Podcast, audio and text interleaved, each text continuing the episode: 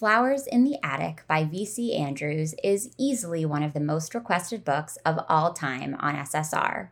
Over the years, I have heard from many of you who have wanted my take on this polarizing novel, which was published in nineteen seventy-nine. Due to its depictions of heavy topics like incest, abuse, and sexual assault, Flowers in the Attic is controversial, to put it mildly, and I actually never read it, at least not until it was time to record this episode. Before I go any further, I will offer a trigger warning and remind you to take care of yourself.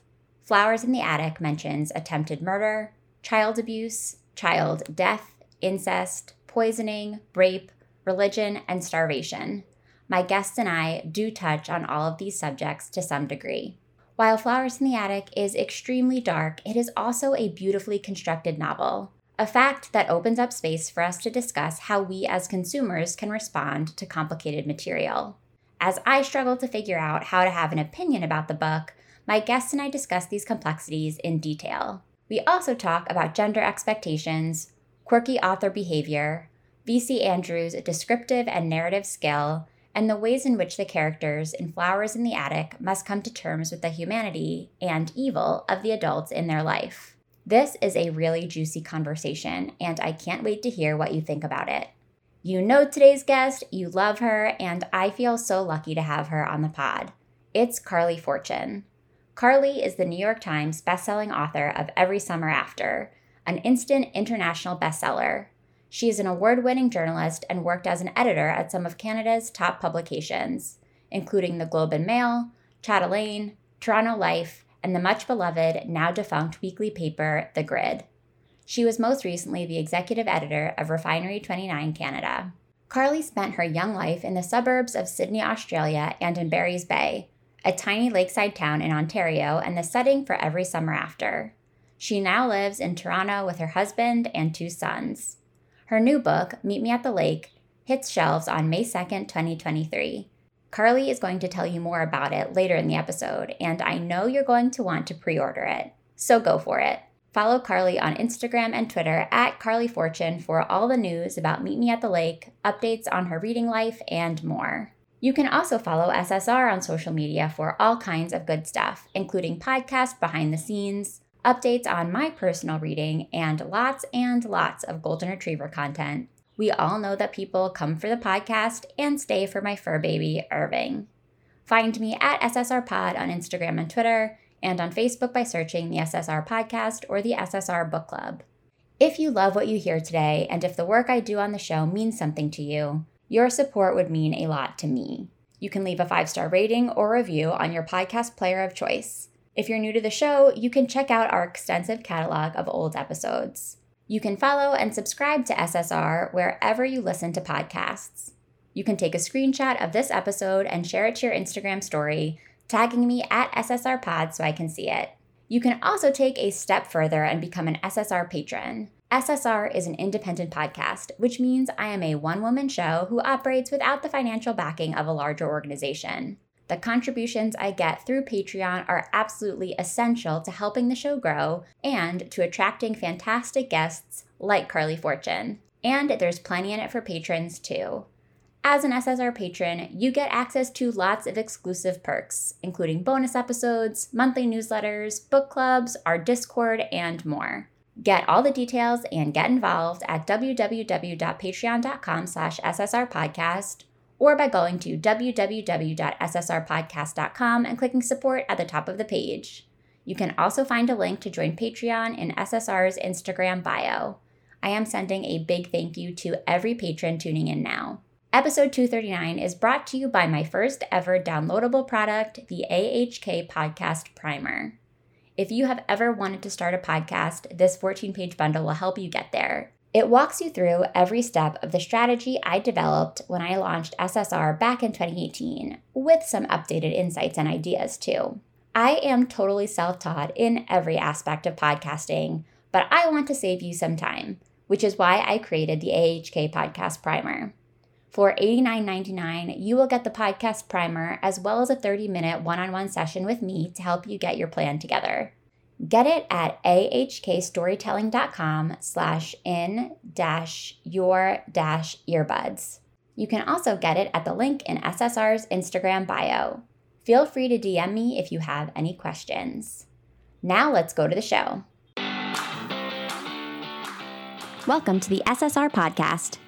You may recognize S S R as an elementary school era abbreviation for silent sustained reading, but if you don't, that's okay. What it stands for here is Shit She Read. Each week, we'll crack the binding on an old school read written for kids or teens and talk about it from a kind of grown-up perspective. We'll obsess over heartthrobs, relive the frustrations of middle school, and say an occasional W T F to a beloved author. If we haven't met yet, I'm your host, Ali Hofkosik, freelance writer, lifelong bookworm, and lover of anything covered in rainbow sprinkles. So find your favorite reading spot and a glass of wine. We're about to revisit some literary throwbacks right here on the S S R podcast.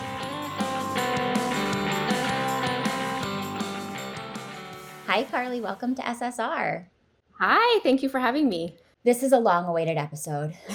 It is the Flowers in the Attic episode. And I have to tell you, Carley, that when you agreed to be on the show, first of all, I was so excited. Second of all, I was like, maybe we'll read Sweet Valley, maybe we'll read Babysitter's Club, maybe we'll read something about like a summer love. And then your publicist was like, oh no, she wants to read Flowers in the Attic. And I was like, first of all, curveball. And second of all, I'm thrilled because people have been requesting this book for a very long time. And I just needed you to be the one to encourage me to finally do it. I am thrilled that you haven't done it yet. So I'm really happy to have this opportunity. And I was glad to have the opportunity to reread it. Okay, I never read it, so this was a first for me. And before we jump into like my reactions to my first time through and your reactions to the reread, tell me a little bit about why you wanted to come back to this book and any memories that you have of it from when you were a kid. Yeah, sure. So I read this book for the first time in, I think, grade six. I remember my friend bringing it to school one day. She had two older sisters, quite a bit older. And I remember her bringing it to school one day, gushing about how amazing the book was and immediately flipping to the sex scene. Of course. And I could picture us in the school library with this book looking. I can even see where that scene is on the page. It is so much in my memory. And I had to reread it three times before I could even tell that it was a sex scene. So that was my earliest memory of the book. And I'm sure I took it home then and read it. And then I read it again in eighth grade. I was very sick in eighth grade. I had strep throat three times. At the end of the year, my eighth grade teacher gave me the attendance award because I was away so often. And I was having a, a tough time socially too. And that year I read every single one of V C Andrews' books that were in the Barry's Bay Public Library, including like all of the Flowers in the Attic books. And I I think I had like my first book, quote unquote, that I wrote, the first story I wrote that was, I think it was like sixty handwritten pages, was like V C Andrews style fiction about a girl in a small town, incest free. But yeah, so V C Andrews weighed heavily in my early reading life. That's great context. So I, I want to preface this conversation and at least like my take on this book by saying that this book is hard to talk about for a lot of reasons. Of course, there are triggers galore. Yes. Listeners, you've already heard my trigger warnings at the beginning of this episode. If you skipped the intro, please be mindful that there are going to be triggers galore in this episode. But I think it's also, and I'm curious what you would say to this, Carley, like, it's a weird book to know how to have an opinion about, because when I posted that I was reading it, the range of responses I got, it was so interesting because about half of them were like, this book is horrible, like it's totally traumatizing. I can't believe this is a book that's out there that people are still reading. But the other half were like, this book is amazing and I loved it and it doesn't get celebrated enough. And I often like elicit strong feelings with the books that I talk about on the show, but I think that's probably the most polarized response I've ever gotten. And that's like before the episode has even dropped. Mm. And since I finished it, like I posted last night that I finished and that I was getting ready to record the episode today. And a few people D M'd me and were like, what did you think? And I found myself stopping and I was like, I, what do I say? Like, what's the right answer here? Because there's a reason that this book is still around and that people still read it, even though it's been banned in certain libraries and communities, even though, of course, like people know that it is so triggering and dark. But also, like, I get why people are alarmed by it. So what I finally landed on in my responses to people was I was really prepared for what it was going to be. So I had, like, braced mm-hmm. myself for it. And I was reading it, you know, kind of critically and academically, getting ready to talk to you, Carley. And so I do think that I was able to, like, enjoy it for what it was. Mm-hmm. I think if I'd gone into it, like, not knowing what it was about, then I probably would have been devastated. But I think because I was, like, ready for it, I was able to be like, okay, like, I get why people love this. I get why it has so much, I don't know, like, is cultural cachet the right phrase? Like, I just, I get it after reading it. But I just want to say, listeners, this is, like, a hard book to have an opinion about. What do you think about that, Carley? I understand why people would find this book off-putting, yeah, to say the least. Like, for sure, I understand that. And I also think it's really important as a reader to know, or any kind of a T V viewer, any kind of, like, cultural consumption, you need to be, you're aware of what you like and what you don't like and what is really hard for you to consume and what isn't. For me, I think that this is a truly excellent book. And there are many books that are tough to read, and it is, you know, on to the to the reader to decide whether that's something for them or not. And it's obviously okay to not like something. Everybody is different as a reader. I generally am not into dark fiction. That's not usually where I am as a reader. But rereading this book, I was like, this is this is a truly great piece of writing. Like, this is a very well-crafted story. We can get into why it's so controversial. Maybe we should we should talk about that, talk a bit about what the story is and why it's so controversial all these years later. Although I remember when I was reading it, it was not like, as a kid, it's like, oh, this is just horror. This is like the, the like the most terrible thing you can think of, right, as a kid. And so it's this, I think as adults, we have a bit of a different perspective on it. Right. Yeah, I want to get into the plot. One other thing that I would say that maybe will put listeners in, I don't, I, there's no like right or wrong frame of mind, but something that I just want to share that one of my writing teachers when I was getting my M F A used to say is that you have to look at a piece of writing based on what it is trying to do and not based on what you as a reader want it to do. Yeah. And so readers, if you're somebody that like wants to read a nice story about a family who goes through a hard time and like comes through it all the better and it's happy the whole time, like this book is not ever going to conform to that. You sort of have to take this book from the place where it begins, which is like, this is a really dark fucking piece of writing and it's it's hard. And I respect everybody's triggers, of course, but I just thought that might also be a helpful sort of mindset for people as we get into the wild ride that is Flowers in the Attic. Okay, where do we want to start, Carley? This is a long book, so we're not going to be able to cover all of the various twists and turns. Should we go like right to the attic? Yeah, sure. Let's head up to the attic. Okay, we're up in the attic. And we're in the attic because of a death. So we, we should set the scene there. We have four children. We have Kathy, who is our narrator. We have Christopher, who is her older brother. And they have younger twin siblings, Carrie and Corey. They all are like blonde and beautiful and adorable. They have these blonde and beautiful parents who are young and very much in love. And they have kind of this like idyllic middle-class childhood. Their father is killed in a car accident, and their mother is put in a position to figure out what to do next financially with her children. And I did the math before I think they even identified how old the mom was. And the mom is thirty-three years old. I am thirty-two years old. Yeah, and uh, Chris and Kathy at the beginning of the book are twelve and fifteen. Right. So I was like, okay, I'm having some more empathy for the mom. Like, she doesn't know what she's going to do. She's in this very scary situation financially. She has not been set up. Like, she says herself, like, I don't have any skills. Like, nobody ever taught me how to take care of you. I've just, I'm a mom. There's a lot in this book, I think, about, like, gender roles and heteronormativity and, like, what women are expected to do versus what men are expected to do. But their mom basically puts together this plan where they're going to go back to her family of origin. They're very wealthy, but she she's like, I just have to keep you guys hidden for a little while because my parents don't really know about you. But once they know about you, they're going to be fine. It's going to be great. They're going to give us all their money and it's going to be happy ever after. Like, I, we're just going to like live our lives. It's going to be wonderful. And the kids, because they are kids, they just trust their mother. And then we get to the attic, and like I, honestly, I was a little confused about like the the layout, because there's the attic, and then there's the like room under the attic where they seem to be sleeping. Yeah. And then they they go to the attic as like that's sort of like their playroom, and that's where they hide when they need to be even more hidden. Yes. Yeah. They, there is a staircase yes. to the attic in the closet of the bedroom, I believe. Yes. And so they get to, their house is an, enormous. So the attic is this enormous place for them to run around, but it's old and dirty and creepy.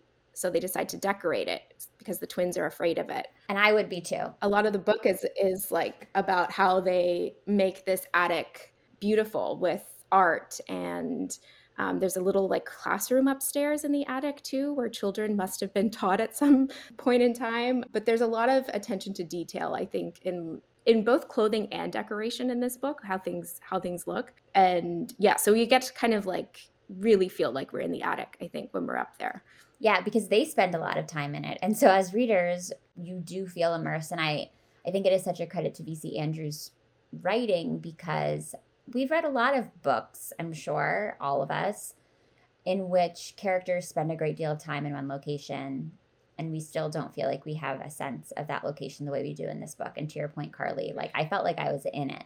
I remember so much of the description from when I read it first as a child, because it's so vivid, and that's st- that stayed with me these decades later. The writing is, on a line level, is so beautiful, and just she really, and it's interesting because V C. Andrews was an artist, and she really kind of paints visual pictures for her reader. Yeah, I think that's a really great way to put it.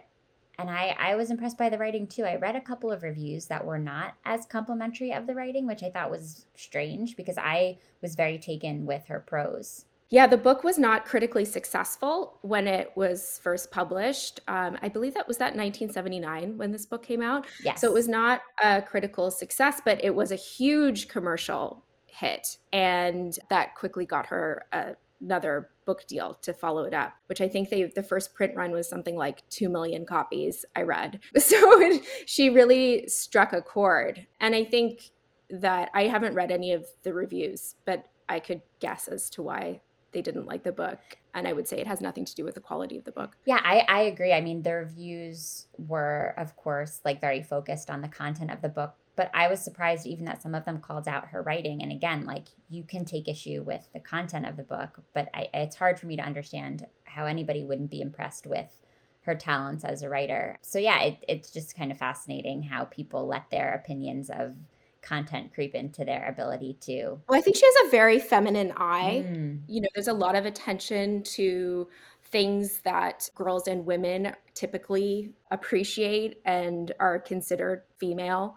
And I think that is probably why her writing was diminished. Yeah, that's true, especially at that point in history. That's a great point. And worth noting, of course, that she wrote under V C. Andrews in hopes of attracting more men to pick up the book. So mm. we hate that for her, but she has sold millions and millions and millions of books. So that ended up being okay in terms of the commercial success, as you mentioned. So let's talk about like the darkness of the attic. We've talked about yes. how they're yeah. making it pretty. They are trying to decorate it so that the twins are happy to be up there because they're literally not allowed to leave. No. And it's all as far as they know because of the grandmother and the rules that the grandmother sets down for them. She is this very religious woman, very puritanical, and she comes in with this long list of rules. And she says that if she catches them breaking any of the rules, she's going to whip them. And we actually do see quite graphic scenes of that kind of abuse later in the book, which, you know, added to the list mm-hmm. of triggers. But I did find the list of rules fascinating and so thorough. Like she really did not miss a beat with these rules that she's come up for the grandchildren. Yes. No, the rules are incredible. There's got to be, there's more than a dozen, I think, rules. I think there were sixteen because I was writing them down. I have like my, my margin notes on this book are out of control. And I was writing down like with each one, I numbered them. I want to say there were somewhere between fifteen and twenty. There were a lot.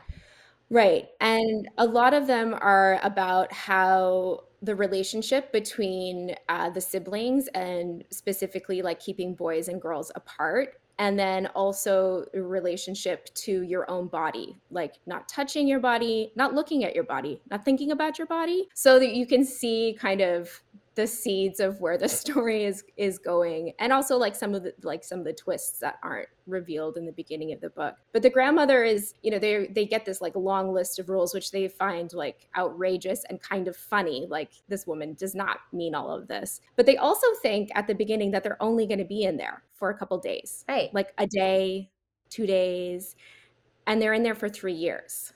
Yeah.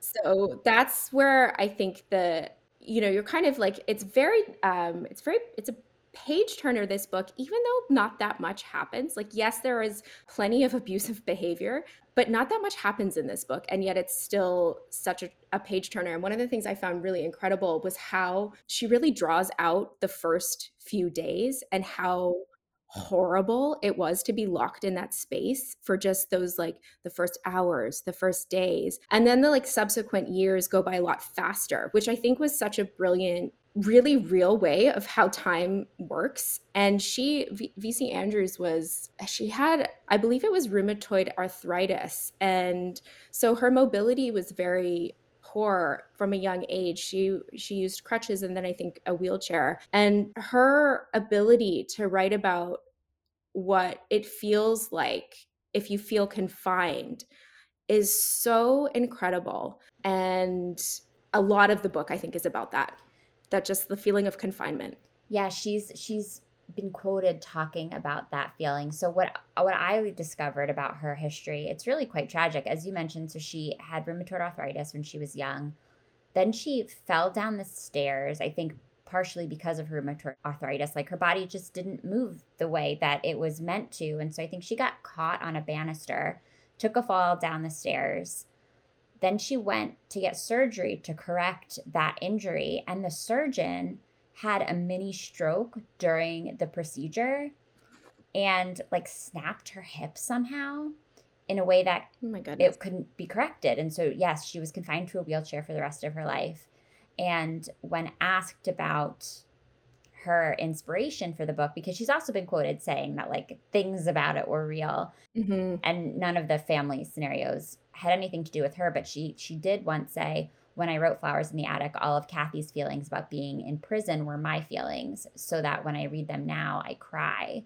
So I do think she put a lot of that into her writing. Interestingly, in nineteen eighty-one, one of the Iran hostages who was returned to the U S claimed that Flowers in the Attic was the only book that he had ever read that got captivity right. Mm. He said, if you read that, you can understand our plight a little better and what we felt like in Iran. So yeah, I mean, wow. V C Andrews sadly like knew what she was talking about with this feeling of imprisonment in a unique way. And it seems to have resonated with people who experienced that kind of captivity in other ways too.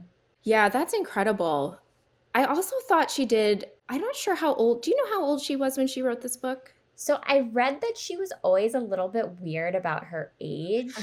She was just like kind of a mysterious woman. I, I think that she died fairly young, but her New York Times obituary talks about how like nobody really knew how old she was. She she died of breast cancer, they think maybe in her like late forties or fifties. So right. The vast majority of the books written under the V C Andrews name are actually by a ghostwriter.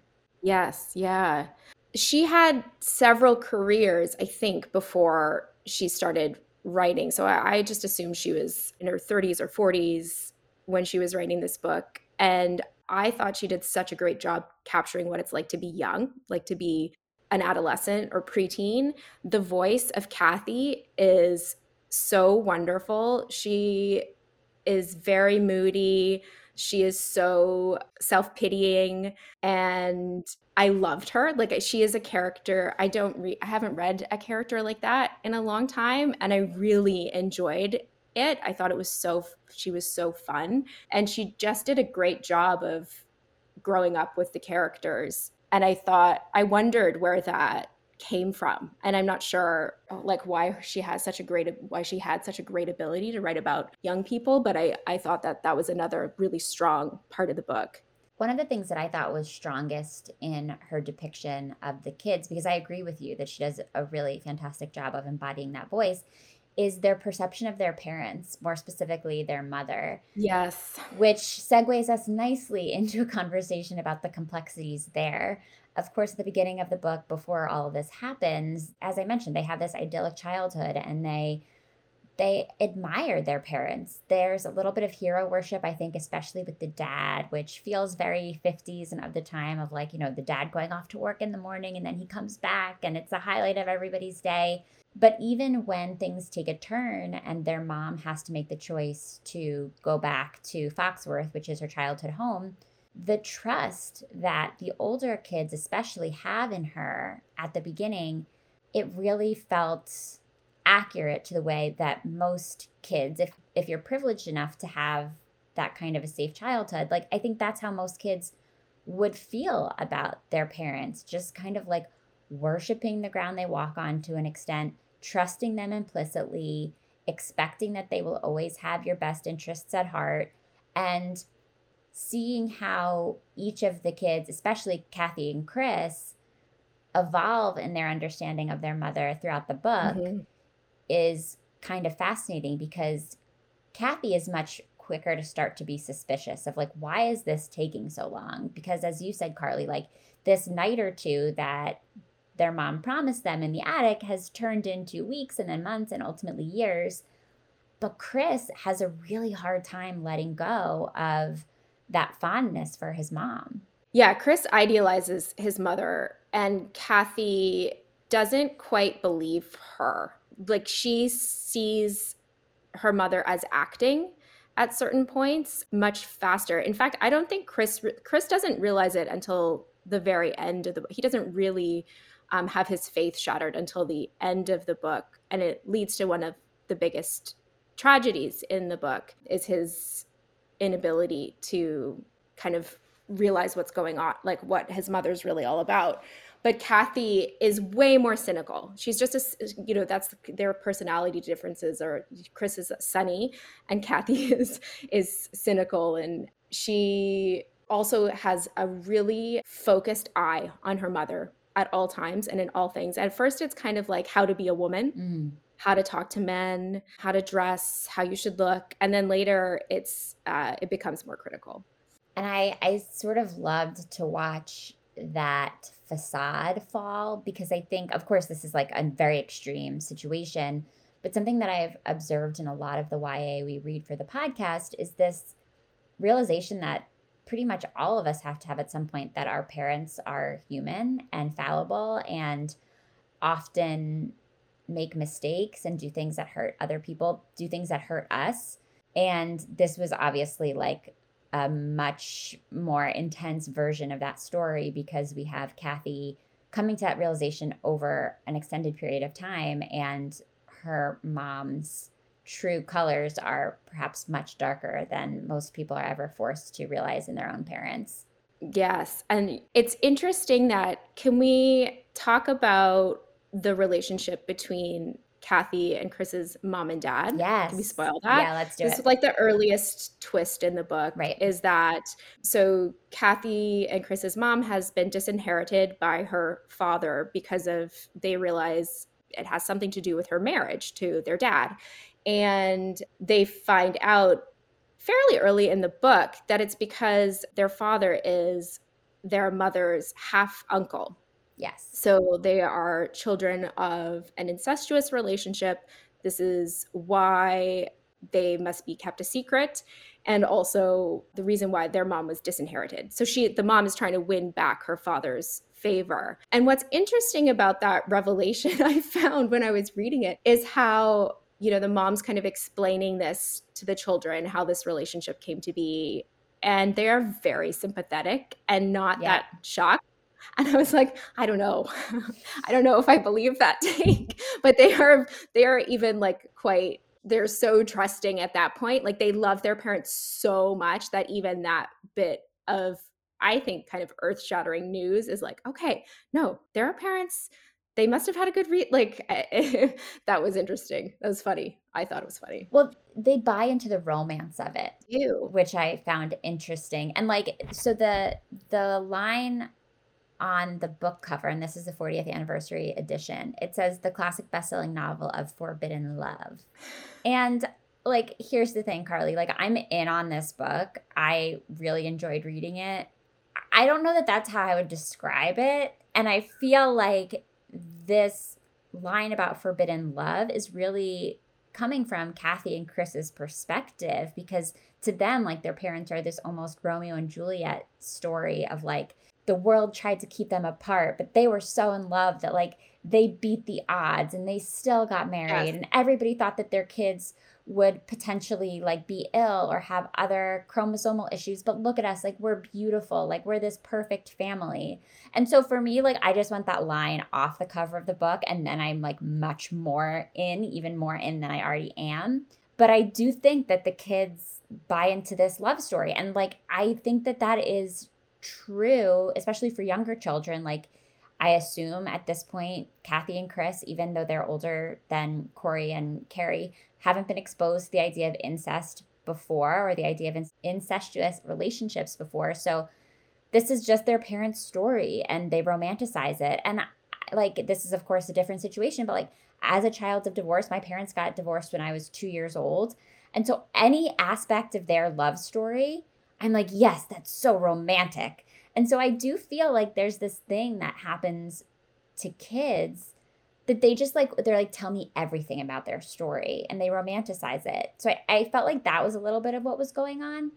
Mm. But I didn't want to feel like that was imposed on me as a reader. Like I wanted to be able to sort of watch them take it in and watch them have their like processing of it, but also acknowledge the fact that like, yes, this was an incestuous relationship and I am shocked. Yeah, I think that is the intention, is that yeah. the, the reader is shocked. I don't think any part of this book romanticizes incest at all. I do not think that is the intention of the author. I think the cover line saying that it's a novel of forbidden love yeah.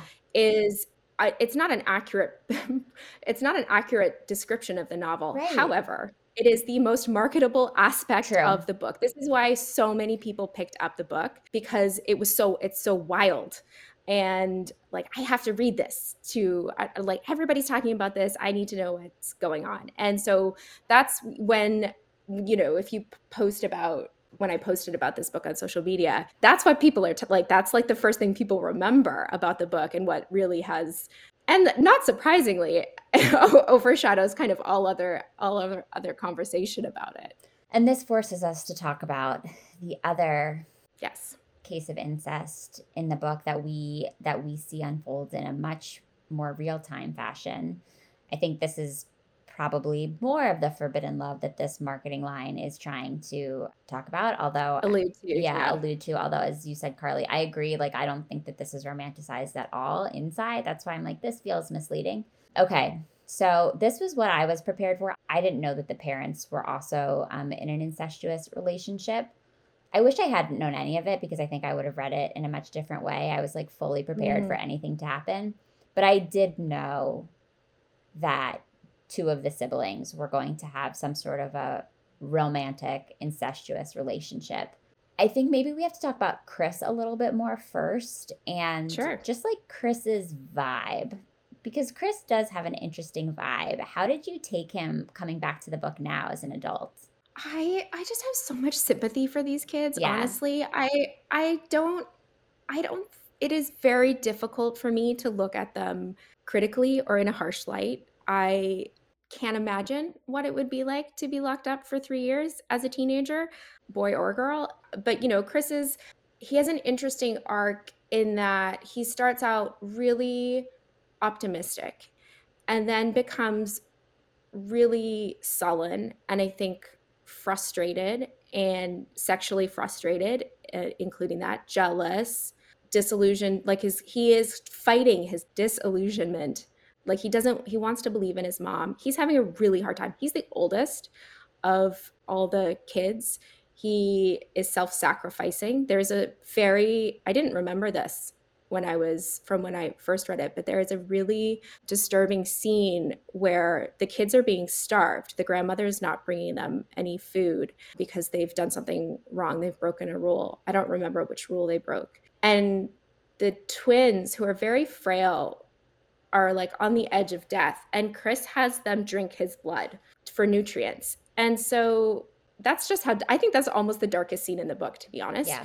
And so my view on them is just one of sympathy, honestly. Like, like I really like come at it from that, come at all the characters, all the kids in that, from that place. There was a piece that I found um, on Book Riot that was written in twenty nineteen, sort of in celebration of the forty-year anniversary.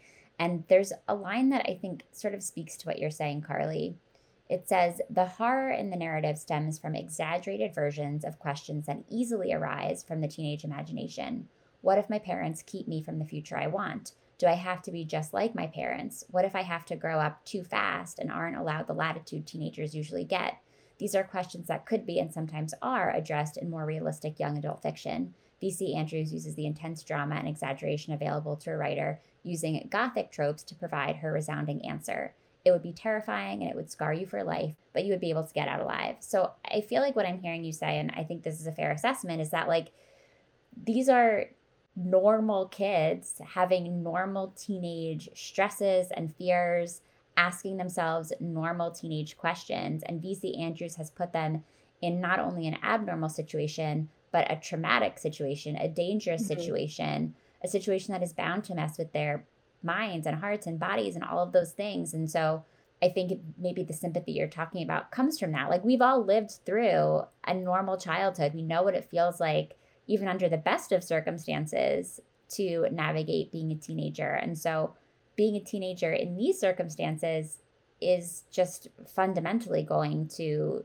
drive you to do things that you certainly wouldn't have done otherwise. Yeah, and I think any any person of any age in a, in a situation where you have no power, freedom, and hope, like their hope is really runs out and their health too is really diminished. I think that it is it would it would be really hard for me to be hard on those kids. I can't I can't be. I think something that is easy to forget too, unless you're reading it like we're reading it for the purposes of this deep dive into the book, is that part of what happens, at least in my reading of it, between Kathy and Chris, is that there's this like confusion and this this blurring of the lines of roles in their relationships, because mm-hmm. they're growing older in this attic. They don't have exposure to any adults. Like, the grandmother comes once a day and drops off food for them.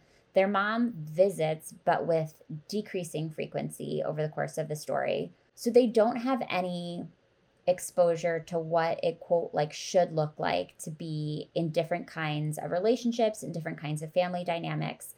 And they are, as they're getting older and experiencing puberty and like sexual urges and all of that, they don't necessarily like know how to separate the feelings that they're feeling for each other from the way they were raised to be brother and sister.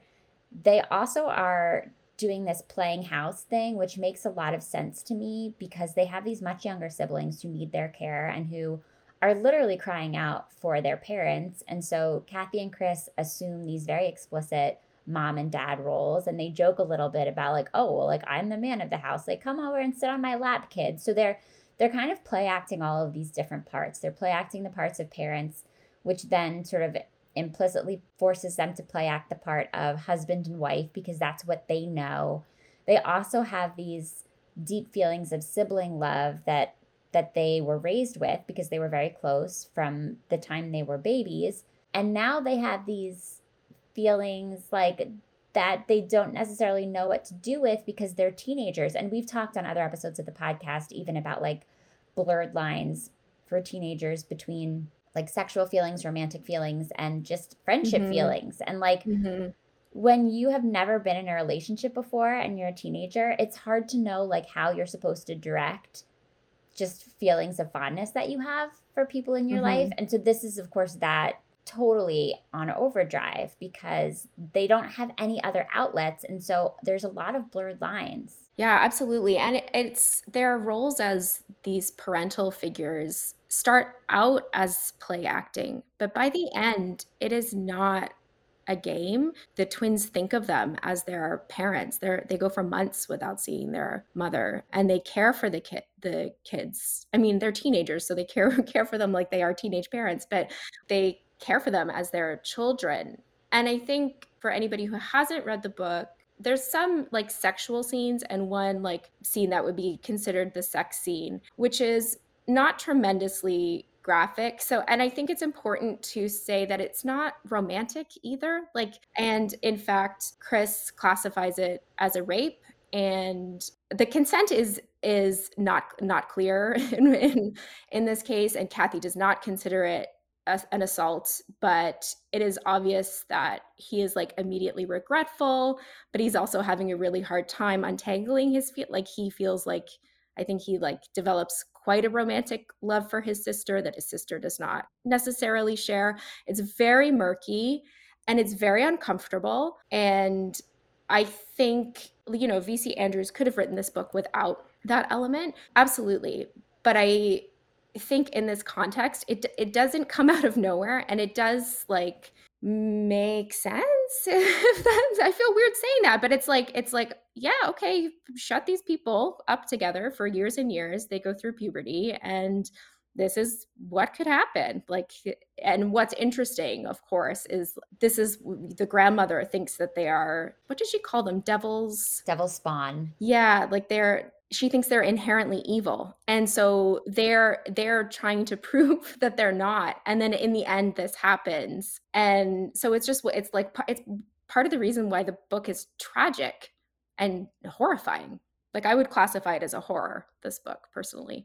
The author of that Book Riot article that I referenced a few minutes ago also wrote, the horror of Kathy's eventual rape is not in its unexpectedness, but in its inevitability, thanks to the tragic circumstances of the characters and the internal logic of the narrative, which speaks to what you just said, Carley. And I think also there's this, there's this sense of uh, history repeating itself, because we, of course, have their parents that had an incestual relationship, but they had more of a choice. Like they fell in love with each other. And I think mm-hmm. it would be dangerous for us as readers to assume that, as you said, like Kathy and Chris, that sex scene is some like romantic choice they're making. Mm-hmm. It's much murkier than that. And so I think separating mm-hmm. those things is challenging, but very important. Yeah. Yeah, I agree. There are some big revelations and tragedies and twists and turns that happen toward the end of the book that I want to make sure we touch on before we start to wind our conversation down. There's a, a real tragedy with Corey, one of the twins. He dies. And as as you mentioned, Carley, like a lot of the blame, I think, before there are more revelations that come to light, it, it comes on to Chris. Like Chris bears a lot of that responsibility because he is so desperate to hold on to his trust of their mom that he like doesn't want to believe that she would leave them in danger, in harm's way. And so even though Corey is becoming very unhealthy, I mean, both of the twins are very frail and sick and never really recover from those first couple of days in the attic, Chris sort of wants to like stick it out. And I'm an oldest child in my family, so I connect with that feeling of like, no, we've got this. We don't need to ask for help. Our parents have equipped us. Everything's fine. I'll take care of it. He does not want to sort of raise the alarm level on this. And they wait too long to tell their grandmother that something's wrong with Corey. And by the time he goes to the hospital, it's too late and he dies. But does he go to the hospital? Right. Does he go to the hospital? And did he have pneumonia? Answer, no, he did not no. have pneumonia. We find out later on that these powdered sugar donuts that the grandmother had been bringing them every day have arsenic mixed in with the powdered sugar. And Christopher, who is this like aspiring doctor, he knows enough about arsenic and poisoning to be able to say that like, oh, this is a thing that will kill you over time, but it's meant to be a very slow death. It's meant to take its effects over an extended period of time. I think it's worth noting that V C. Andrews served her editor a plate of powdered sugar donuts the first time they met in person. Oh my goodness. That's amazing. Can you imagine? Yes, that's just so great. Yeah, and the editor, of course, had like already read the whole book. And then V C. Andrews is like, hello, may I offer you some donuts? What a character. I know. And so that's like a big oh shit moment for the kids toward the end, because they realize that As far as they know, the grandmother has been poisoning them. But again, is it the grandmother? No. Well, we don't think so. Now we have to talk about the mom. Yeah, we have to talk about the mom now. Yeah. So while the mom is supposed to be learning how to become a typist, I believe, yeah. so she can get a job right. and get an apartment for them, because it's becoming clear that the grandfather is never going to let her have her her once inheritance. She is actually falling in love with a another man and gallivanting. I think like she's sailing and playing tennis and traveling. She's having the best time. She's being a childless thirty-three-year-old woman, which like I get. She's got a great tan. Yeah. She looks good. Uh-huh. She feels good. And yeah, Chris Chris starts stealing from, they they start, I think is they make this fake key that lets them get out of the out of their room, and he begins stealing money so that they can eventually escape. And this is like when they find out all this stuff about, they see the mother's boyfriend, um, the mother, at the, I mean, the greatest betrayal you think is that the mother just takes off and, and moves out one day, that the grandfather has been dead. This grandfather, they're like waiting for the grandfather to die. He's very ill and he should die, and then they should get all the money. The grandfather has been dead for nine months and the mother has left and taken all her jewelry that Kathy's been trying to get Chris to steal so they can run away and pawn it. And you think that is like the greatest betrayal of um, the mother. But then at the end of the book, Chris and Kathy think that no, the mom has been trying to poison them, because if it is, she has now inherited her father's right. money, not passed it on to them. And there is like a clause, I guess, in the will saying that if it is ever discovered, so specific, if it is ever discovered that she has had children by her first husband, she will have to give all the money back. So she's taken the money and, and run and is trying to, they think, trying to kill them off. Right. They basically realized that there was never anything in it for the grandmother to try to kill them. Yes. Because even though the grandmother is like scary and mean and intimidating, the money was always going to go to their mother. So this whole time, they thought that the grandmother was the one who might have an incentive to kill them or get rid of them. But when it comes to light that everything was going to their mother anyway, they put two and two together and they have this new theory that it was the mom who was putting arsenic in the donuts, and then it was the grandmother who was just like bringing them upstairs and serving them. Just. Just. just. She was just like, you know, eating and, and abusing abetting. them. Yeah, and abusing them.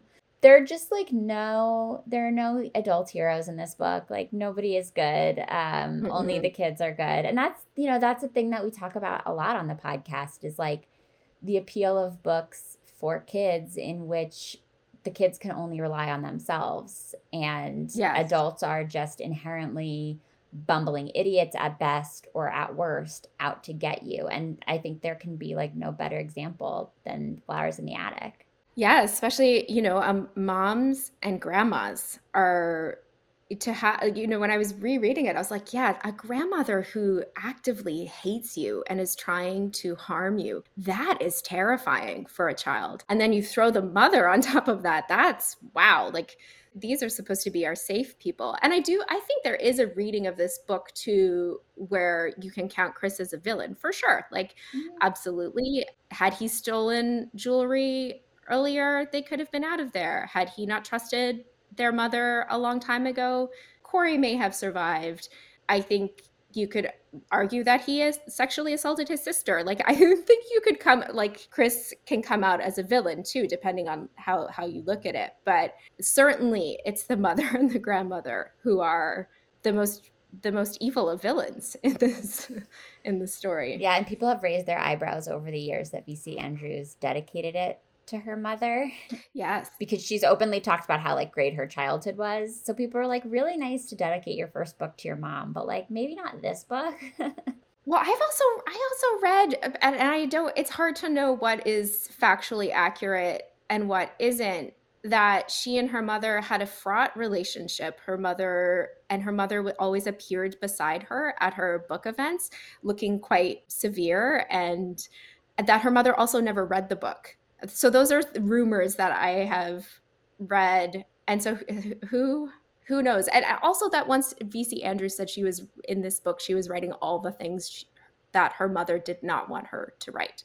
V C. Andrews also once said that she wrote this book in two days, and she then also once said that she wrote it in one night. So I don't know what we can believe. And then I so and then I read on this this like encyclopedia entry today that it was many year like it was years of crafting. So she was she is the master storyteller of her own life, that's for sure. She was she was weaving tales on and off the page, I think. Yeah, I'm not sure how reliable of a narrator she was about some of this, but there's a lot out there to dig into if you want to. Carley, I have a feeling I know how you're going to answer this question, but I would love for you to tie it up for us in a bow. How would you compare this experience of coming back to Flowers in the Attic as an adult to your memories of reading it as a kid? I am so impressed as an adult, really. And I remember thinking it was a good book, and not just for the salacious reasons when I was younger. And then reading it as an adult, I was I was quite blown away, to be honest, by how terrifically told the story was. Yeah, I think that's very well said. I enjoyed it as just a piece of beautifully written and plotted fiction, obviously very upsetting and complicated, and would not recommend to a lot of people in my life. I would tell them to stay away from this, but taking it for what it's supposed to be and what it was intended to be, I, I thought it was, it definitely lived up to the hype for me. Other than Flowers in the Attic, Carley, what have you been reading lately that you might recommend to our listeners? Well, I wanted to talk about um, a book that is coming out this summer in, I believe it's in June. It's uh, called The Whispers. It's by Ashley Audrain, who is a Canadian author like myself. Her debut novel, The Push, came out, I believe it was in twenty twenty. And I thought this would be, The Whispers, her, her second book, would be good to talk about because it is a dark, she writes dark, domestic thrillers. And if you like Ashley's books, or if you liked Flowers in the Attic, then I think you would like The Push, Ashley's first book, which is about a mother who suspects her child is a sociopath. And this book, The Whispers, which is about a, mis- a child who has mysteriously fallen out of their bedroom window and has been hospitalized. And it's told from the perspective of four women, including his mother, in the neighborhood surrounding this, this accident. And it's really, it is dark, and it is very much about the secret lives of women. And I think, like Flowers in the Attic, you can you can challenge yourself to have sympathy for people who don't seem so sympathetic. And it's it's beautifully told. She's also, Ashley is just a gorgeous writer. So that's coming out in June. And then for lighter fare, I was going to mention the book X's and O's by Amy Lee, which was out in January, and this is Amy's uh, second rom-com, and it's about a bookstagrammer. Actually, I'm, I don't think that's quite right. I, a book, I think maybe a blogger, but a book influencer, romance books in particular, who has had some bad luck in love and is trying to fashion herself a second chance romance by revisiting ten of her exes in the hopes that one of them will be her second chance romance. So it's this very, and during this like misguided attempt, she and her roommate kind of fall in love. And I think Amy is, if you need a palate cleanser after Flowers in the Attic, this would be a great palate cleanser. Amy is a really fun writer, but she also does a great job at looking at social issues, but not, she's not heavy-handed. So looking at kind of the crazy ex-girlfriend, the idea of the crazy ex-girlfriend is what she's kind of tackling in this book. And and I really liked it. And Amy is also Canadian. So those are those are my two Canadian author recommendations. Canadian authors stick together. And you have a new book coming out next week as this episode goes live on May second. It's called Meet Me at the Lake. Congratulations. What can you tell us about it?